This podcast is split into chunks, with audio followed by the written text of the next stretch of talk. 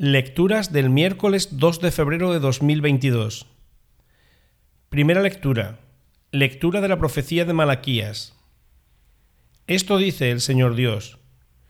Voy a enviar a mi mensajero para que prepare el camino ante mí. De repente llegará a su santuario el Señor, a quien vosotros andáis buscando, y el mensajero de la alianza en quien os regocijáis. Mirad que está llegando, dice el Señor del universo. ¿Quién resistirá el día de su llegada? ¿Quién se mantendrá en pie ante su mirada? Pues es como fuego de fundidor, como lejía de lavandero. Se sentará como fundidor que refina la plata, refinará a los levitas y los acrisolará como oro y plata, y el Señor recibirá ofrenda y oblación justas. Entonces agradará al Señor la ofrenda de Judá y de Jerusalén, como en tiempos pasados, como antaño. Palabra de Dios. Salmo responsorial. El Señor, Dios del universo, Él es el Rey de la Gloria.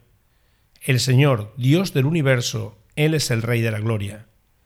Portones, alzad los tinteles, que se alcen las puertas eternales, va a entrar el Rey de la Gloria. El Señor, Dios del universo, Él es el Rey de la Gloria. ¿Quién es ese Rey de la Gloria? El Señor, héroe valeroso, el Señor valeroso en la batalla el Señor, Dios del universo, Él es el Rey de la Gloria. Portones, alzad los dinteles, que se alcen las puertas eternales, va a entrar el Rey de la Gloria. El Señor, Dios del universo, Él es el Rey de la Gloria. ¿Quién es ese Rey de la Gloria? El Señor, Dios del universo, Él es el Rey de la Gloria. El Señor, Dios del universo, Él es el Rey de la Gloria. Evangelio, Lectura del Santo Evangelio según San Lucas. Cuando se cumplieron los días de la purificación, según la ley de Moisés, los padres de Jesús lo llevaron a Jerusalén para presentarlo al Señor, de acuerdo con lo escrito en la ley del Señor. Todo varón primogénito será consagrado al Señor. Y para entregar la oblación, como dice la ley, un par de tórtolas o dos pichones. Había entonces en Jerusalén un hombre llamado Simeón, hombre justo y piadoso, que aguardaba el consuelo de Israel, y el Espíritu Santo estaba con él. Le había sido revelado por el Espíritu Santo que no vería la muerte antes de ver al Mesías del Señor. Impulsado por el Espíritu, fue al templo.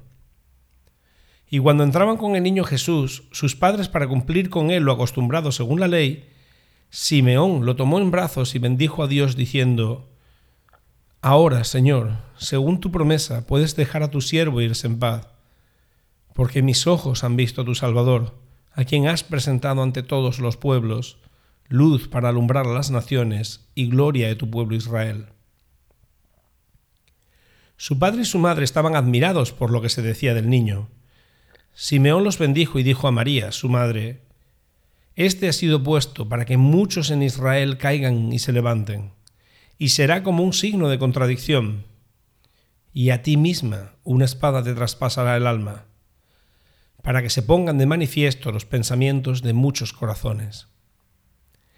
Había también una profetisa, Ana, hija de Fanuel, de la tribu de Aser, ya muy avanzada en años. De joven había vivido siete años casada y luego viuda hasta los ochenta y cuatro. No se apartaba del templo sirviendo a Dios con ayunos y oraciones noche y día. Presentándose en aquel momento, alababa también a Dios y hablaba del niño a todos los que aguardaban la liberación de Jerusalén. Y cuando cumplieron todo lo que prescribía la ley del Señor, se volvieron a Galilea, a su ciudad de Nazaret. El niño, por su parte, iba creciendo y robusteciéndose, lleno de sabiduría, y la gracia de Dios estaba con él. Palabra del Señor.